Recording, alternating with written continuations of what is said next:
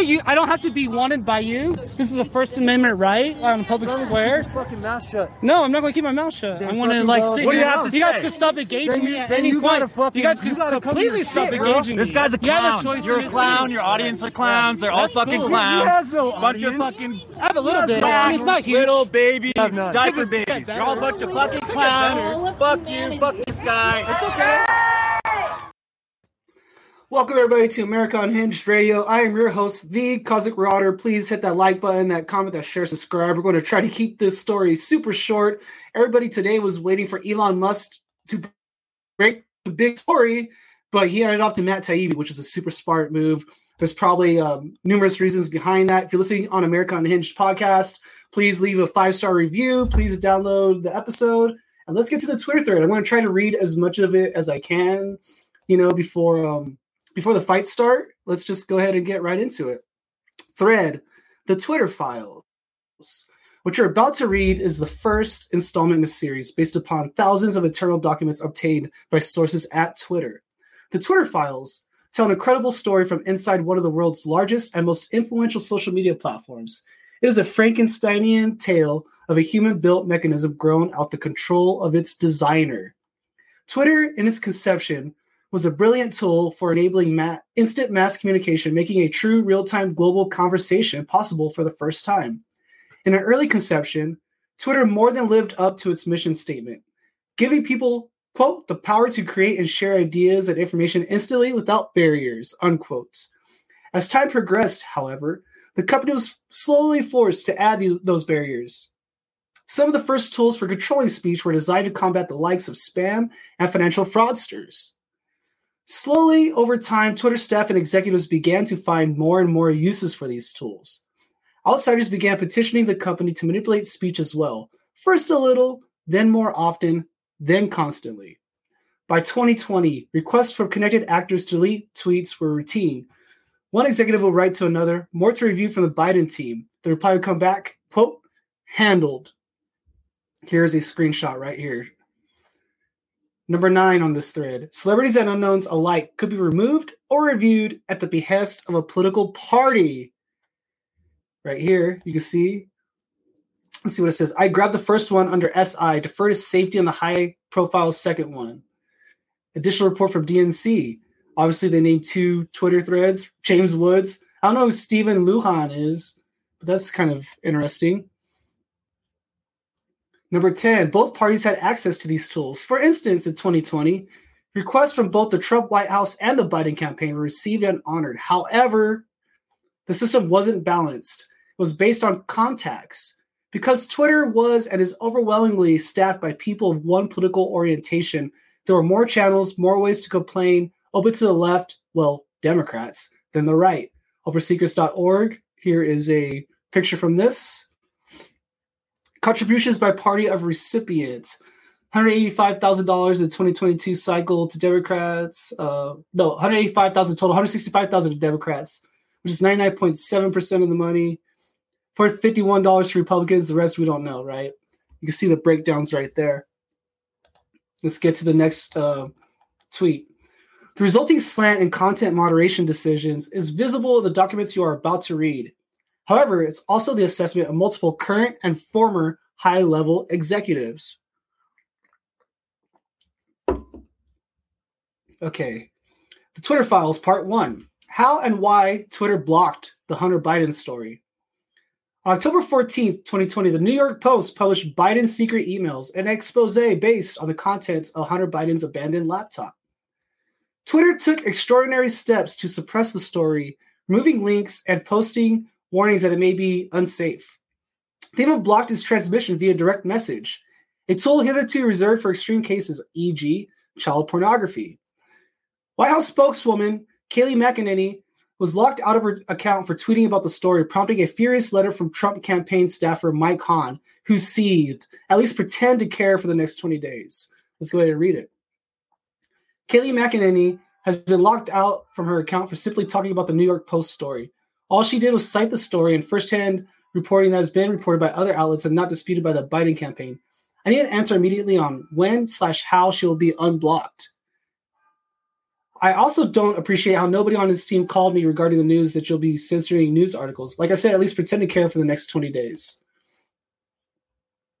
This led public policy executive Carolyn Strom to send out a polite what the fuck query. Several employees noted there was tension between the comms policy teams, who had little less control over moderation, and the safety trust teams. Hi, team. Are you able to take a closer look here? Thank you. Matt Taibbi, 21. Strom's note returned the answer that the laptop story had been removed for violation of the company's hacked materials policy. Although several sources recalled hearing about a quote general warning from federal law enforcement that summer about possible foreign hacks, there's no evidence that I've seen of any government government involvement in the laptop story. In fact, that may have been the problem. the decision was made the highest levels of the company, but without the knowledge of CEO Jack Dorsey, with former head of legal policy and trust Vijaya Gadde playing a key role. This is crucial, people. Quote, they just freelanced it, unquote. It's how one former employee characterized the decision. Quote, hacking was the excuse, but within a few hours, pretty much everyone realized that wasn't going to hold, but no one had the guts to reverse it, unquote, there. You can see the confusion in the following lengthy exchange, which ends up including Gadde and former trusted safety chief Yoel Roth. Comms official Trenton Kennedy writes, I'm struggling to understand the policy basis for marking this as unsafe.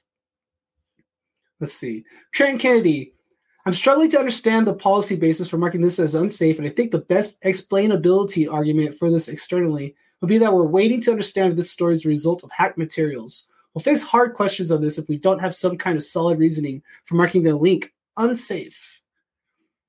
And Katie Rosborough, will also mark similar stories as unsafe?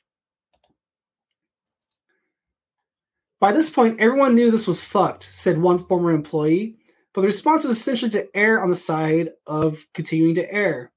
Yoel Roth. The policy basis is hacked materials, though, as discussed, this is an emerging situation where the facts remain unclear. Given the severe risks here and lessons of 2016, we're erring on the side of including a warning and preventing this content from being amplified.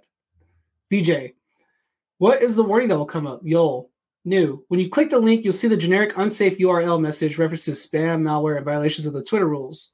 Not ideal, but it's the only thing we have. Ian Plunkett. Whatever we do in the comms, this will become a biased claim for Jack pre hearing immediately. Let's make it clear we're proactively but cautiously interpreting this through the lens of our hacked materials policy and allowing the link with a warning a significant reduction of spread. If you guys have any comments right now, go ahead and chime in. Former VP of Global Comms Brandon Borman asks can we truthfully claim that this is part of the policy? To which former deputy counsel Jim Baker again seems to advise staying the non course because caution is warranted. I support the conclusion that we need more facts to assess whether the materials were hacked. At this stage, however, it is reasonable for us to assume they may have been hacked, and that caution is warranted. there are some facts that indicate the materials may have been hacked, while uh, there are others indicating the computer was either abandoned and or the owner consented to allow the repair shop to access it for at least some purposes. We simply need more information. So obviously, right here, they're confirming the uh, the computer repairman story out in Delaware. 29. Sorry, people. A fundamental problem with tech companies and content moderation Many people in charge of speech know slash care little about speech, have to be told the basics by outsiders. To wit, in one humorous exchange on day one, Democratic Congressman Ro Khanna reaches out to Gadde by, by, to, to gently suggest she hop on the phone to talk about the quote backlash re speech unquote. Khanna was the only Democratic official I could find in the files who expressed concern.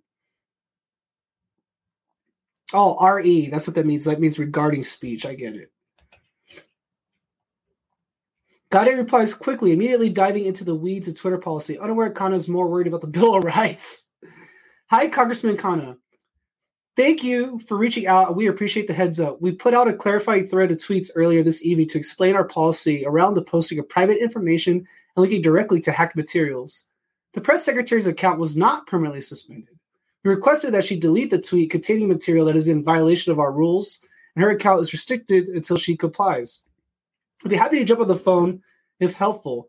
My team in DC, Jessica and Lauren, are copied here and also available to discuss. Thanks, Vijaya.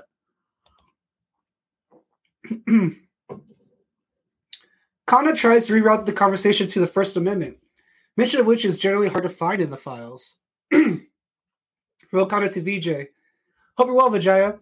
This seems a violation of the First Amendment principles. If there is a hack of classified information or other information that could expose a serious war crime, and the New York Times was to publish it, I think the New York Times should have that right.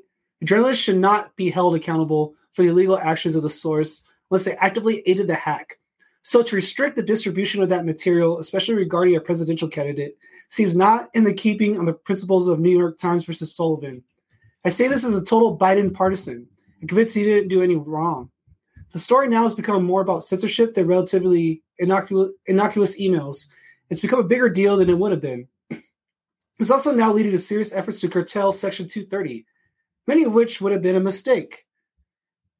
I believe Twitter itself should curtail what it recommends or puts in trending news, and your policy against QAnon groups is all good. It's a hard balance. but the heat of a presidential campaign, restricting dissemination of news articles, even if New York Times or even if New York Post is far right, this is going to invite more backlash than it will do good. Please keep this communication between just us and Jack, and no need to CC the team or forward to them. Just wanted to offer my two cents. Within a day, head of public policy Lauren Culbertson receives a ghastly letter report from Carl Szabo the research firm NetChoice, which had already polled 12 members of Congress, nine Republicans, and three Democrats for the House Judiciary Committee to Representative Judy Cho's office. Let's see what this says. Hmm, interesting. NetChoice lets Twitter know a bloodbath awaits at upcoming Hill hearings, with members saying it's a tipping point. Complaining tech has grown so big that they can't even regulate themselves, so government may need to intervene. Szabo reports to Twitter that some Hill figures are characterizing the laptop story as tech's Access Hollywood moment. When asked just how bad the situation is, one staffer said, It's tech's Access Hollywood moment has no Hillary to hide behind. Others are more blunt. Tech is screwed, and rightfully so. So reports to okay, let me see. I think I don't know, man. I think that might be the end of the thread. Let me go ahead and see if I can't find anything else on um, Twitter. Let me know if you guys have any comments right now. We'll have some quick little reaction. I got about 10 more minutes. Let's see. Oh, it's still going on, man. 36. The Twitter files continue. The First Amendment isn't absolute. Szabo's letter contains chilling passages relaying Democratic lawmakers' attitudes. They want more moderation. As for the Bill of Rights, it's not absolute. Democrats, meanwhile, complain that the companies are inept. They let conservatives muddy the water and make the Biden campaign look corrupt, even though Biden is innocent. They link this to Hillary Clinton's email scandal. She did nothing wrong, but because the press wouldn't let the story go, it became a scandal far out of proportion. In their mind, social media is doing the same thing It doesn't moderate enough harmful content. So when it does, like it did yesterday, it becomes a story. If the company if the company's moderated more, conservatives wouldn't even think to use social media for disinformation, misinformation, or otherwise. It goes up to 69 tweets. Holy shit. The Democrats were in agreement.